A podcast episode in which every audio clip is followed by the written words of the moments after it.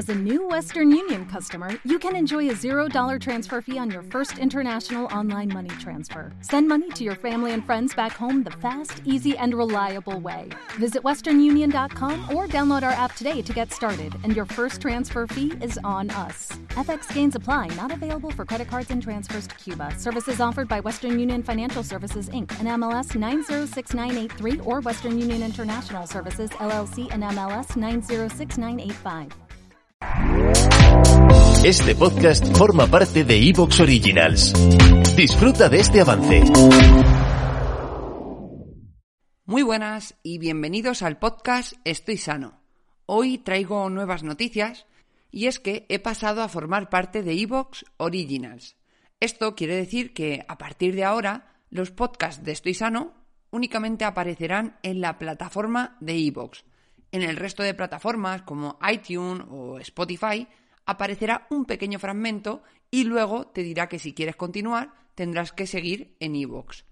Así que si te gusta este podcast y quieres seguir escuchándome semana tras semana, tienes la opción de descargarte iVoox, suscribirte al podcast Estoy Sano y activar la notificación para que cada vez que publique un nuevo episodio te aparezca en tu teléfono móvil.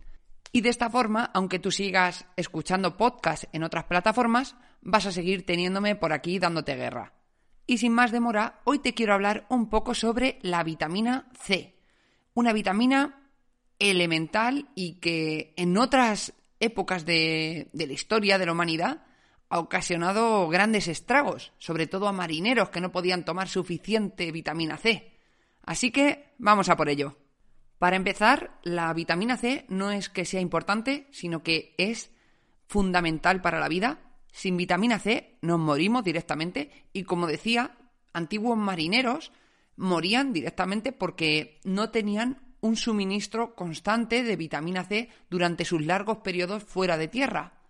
Y fijaos qué curioso que James Lind fue el primer posiblemente médico que realizó un estudio controlado para ver qué causaba la muerte de esos marineros.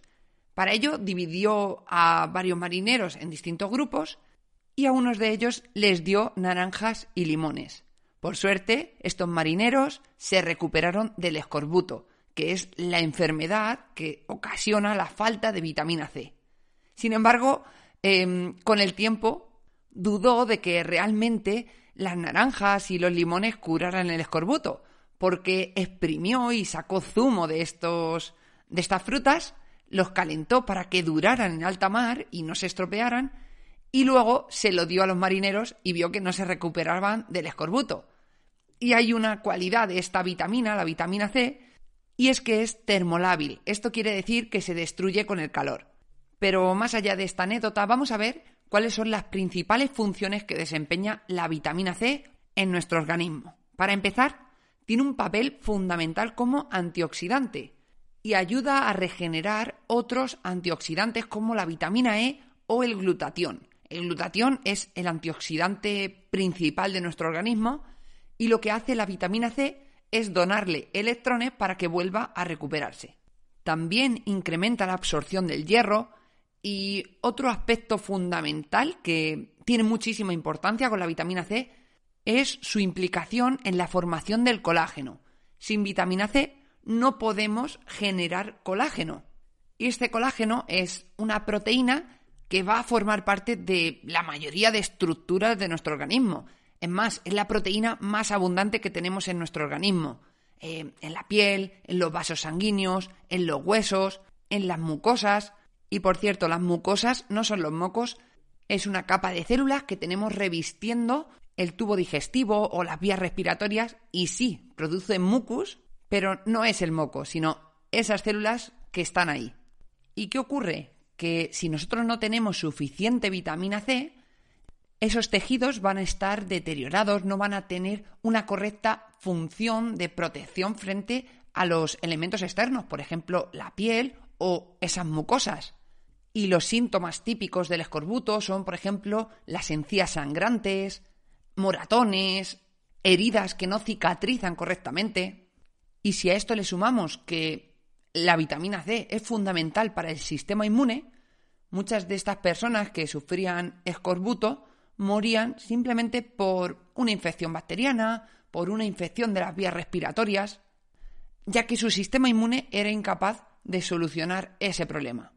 Es más, cuando tenemos una infección, las necesidades de vitamina C aumentan drásticamente.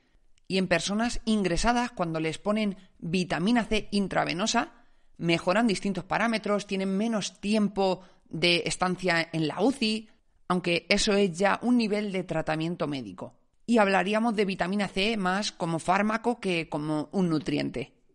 Y ahora, ¿por qué te estoy hablando de la vitamina C? ¿Qué pasa? ¿Que no cubrimos las necesidades? Realmente, si nos vamos a los informes de consumo de nutrientes en España, el 80% de las personas llega a cubrir las necesidades de vitamina C. Sin embargo, hay que ver en qué nivel están esas recomendaciones de vitamina C en España, porque difieren bastante de lo que sería óptimo a nivel nutricional. Ahora mismo en España se recomienda una ingesta de 60 miligramos al día de vitamina C. Sin embargo, la EFSA, que es como la entidad europea de referencia en cuanto a nutrición, recomienda 110 miligramos al día, al igual que otros países como Francia. Pero no solo esto, sino que da un poco igual la cantidad que tú digas que tu población está consumiendo, si luego cuando tú analizas la sangre de las personas que viven en España y ves que no llegan al estado óptimo de vitamina C en sangre. Y esto lo sabemos porque en 2020 se publicó un estudio en la revista Nutrients que valoró el estado de vitamina C a nivel mundial. Y en España estamos al límite. No llegamos al óptimo, eh, tampoco estamos muy mal, sin embargo, las personas ancianas, por ejemplo, sí están por debajo de la cantidad óptima de vitamina C.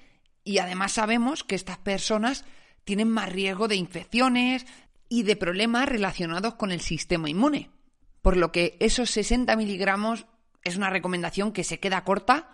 No se queda corta para prevenir el escorbuto, que con 10 miligramos al día parece que lo previenes, pero para tener un estado óptimo de vitamina C, que tu sistema inmune esté a tope y que se prevengan enfermedades relacionadas con un bajo nivel de vitamina C a largo plazo sin llegar a tener un déficit de vitamina C, necesitamos incrementar un poquito más su consumo.